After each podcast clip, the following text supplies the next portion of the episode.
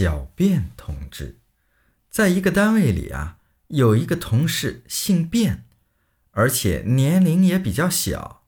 有一天，这位同事说他要结婚了，大家都来祝贺他，对他说：“哎呀，小卞同志，恭喜你啊，你终于要结婚了。”还有人对着他的夫人开玩笑说：“恭喜您荣升为变态。”另一位则说：“啊，将来小便同志要是有了秘书，我们都要称他为便秘。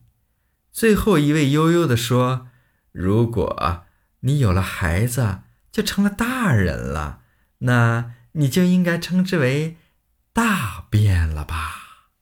”